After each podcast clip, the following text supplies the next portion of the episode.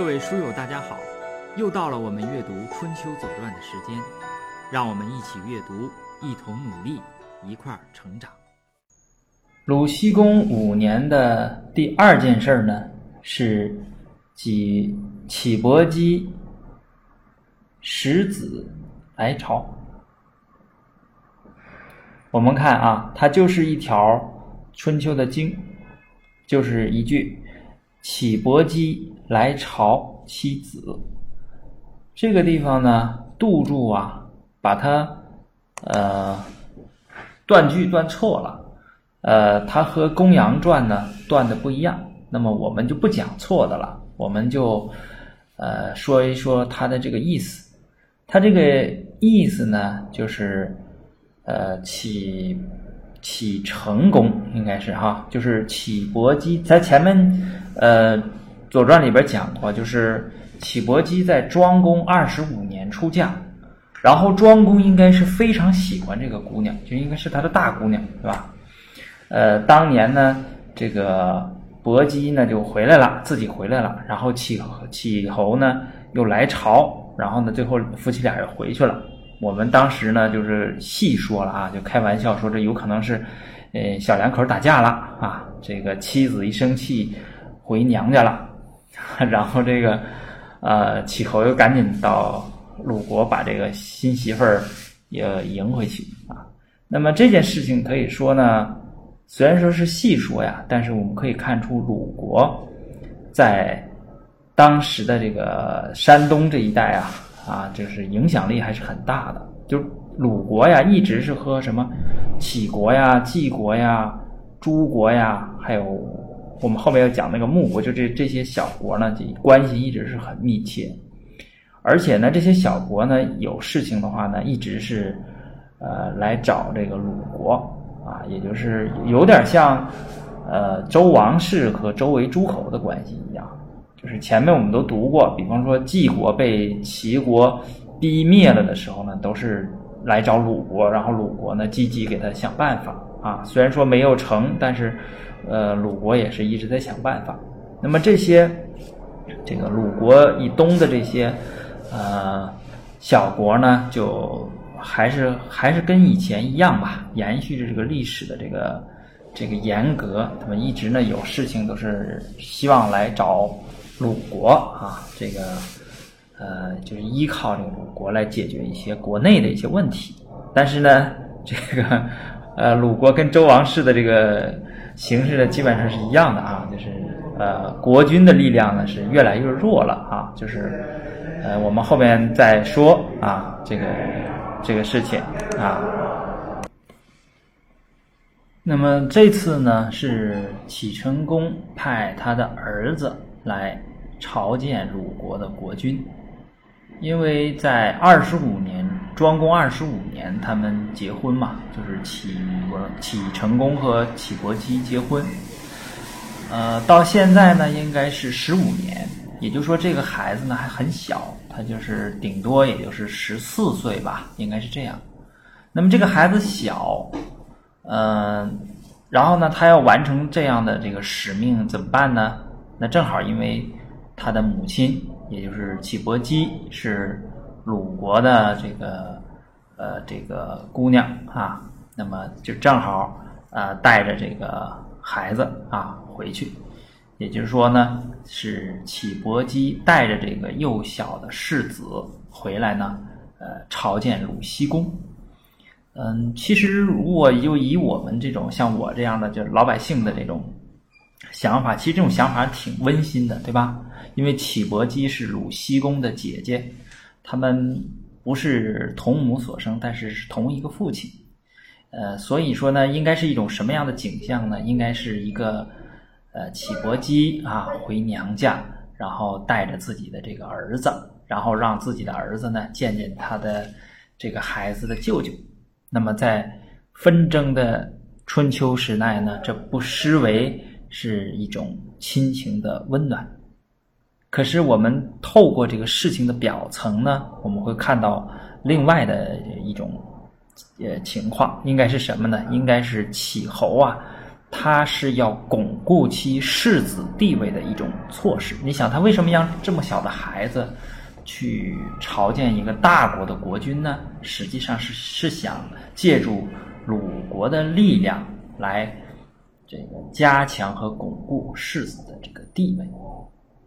也就是说，这个时候呢，呃，启侯也就是启成公，他为什么要做这样的事呢？他实际上是想借助大国啊鲁国这样的外部势力，来帮助他来掌控国内。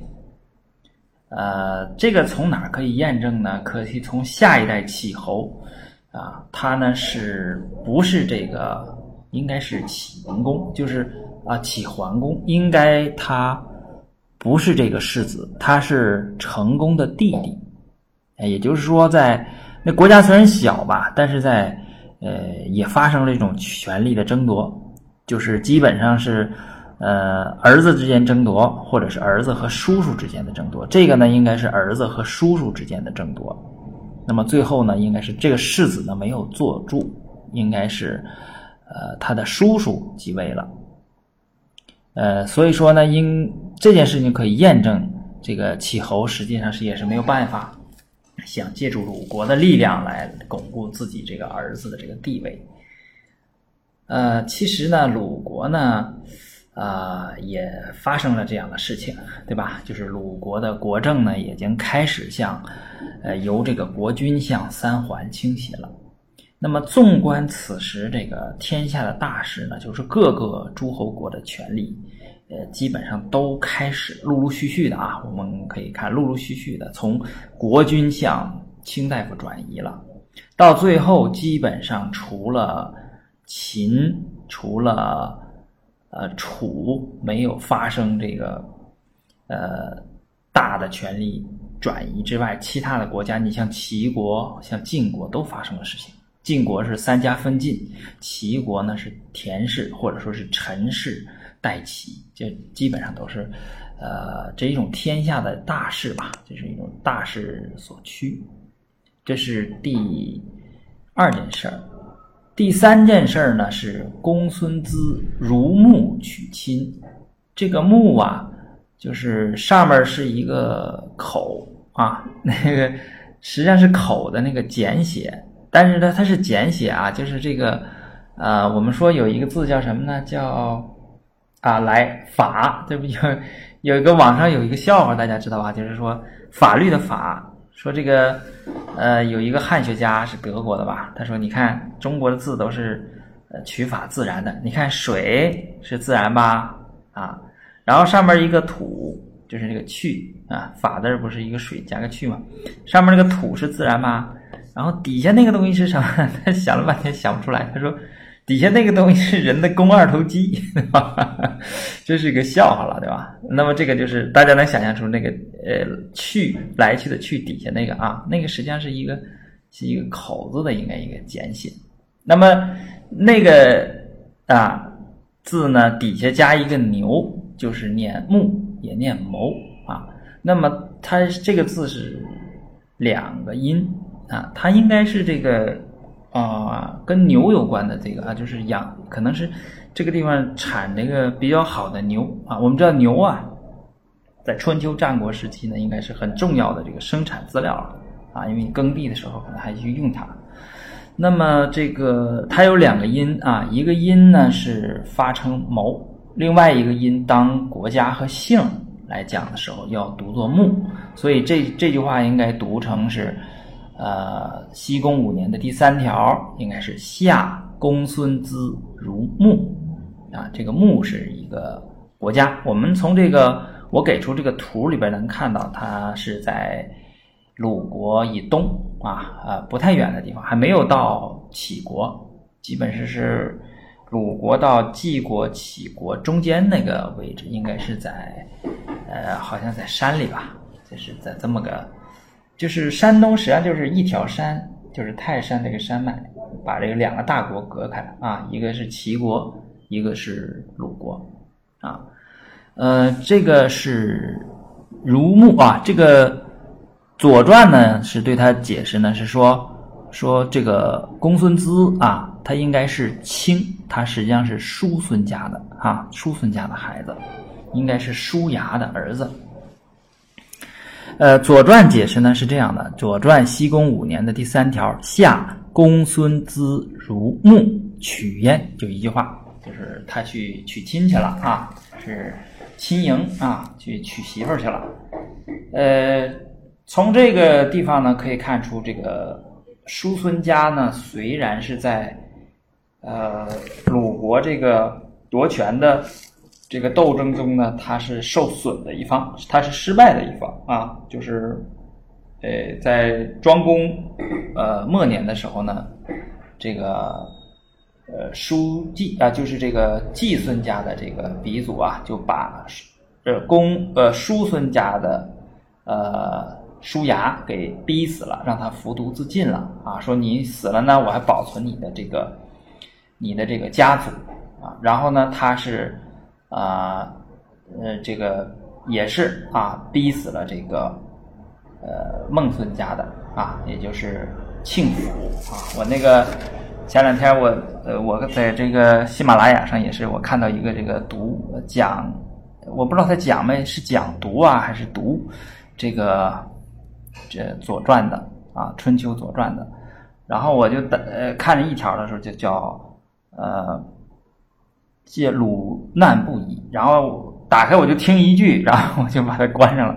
他说：“庆父啊，不去啊，鲁难未已。”我这一听，就这么一句里边那个读错了两个音，我觉得呃，我就没再往下听啊。呃，实际上就是庆父呢是呃孟孙的啊，然后叔牙呢是叔孙的啊，季友呢是季孙的，然后这个。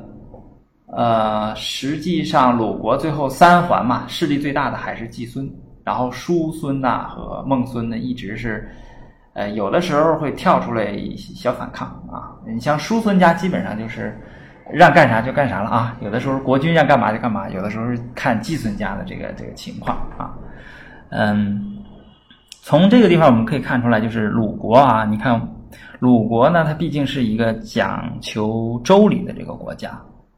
啊，我们就是它不像呢，呃，我们可以看出来，它不像山西啊，就是晋国人那么狠，对吧？晋国人就是我们前面刚讲完的这个骊姬之乱，是吧？就是把所有的亲戚、所有的旁支全都剪掉啊，只留一个啊，呃，而且不管什么亲戚啊、什么什么的，都不讲这个理，就是完全是以利益为重啊，呃。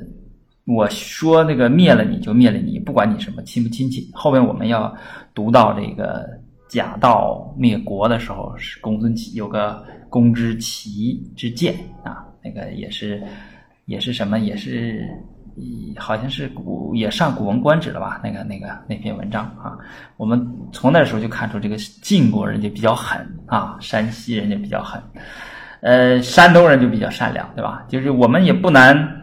得出这样的结论：为什么在鲁国这样的地方，就是产生了像儒家这样的思想，就是五常嘛？儒家思想就是仁义礼智信，啊，就是在这个地方，呃，产生了这样的思想。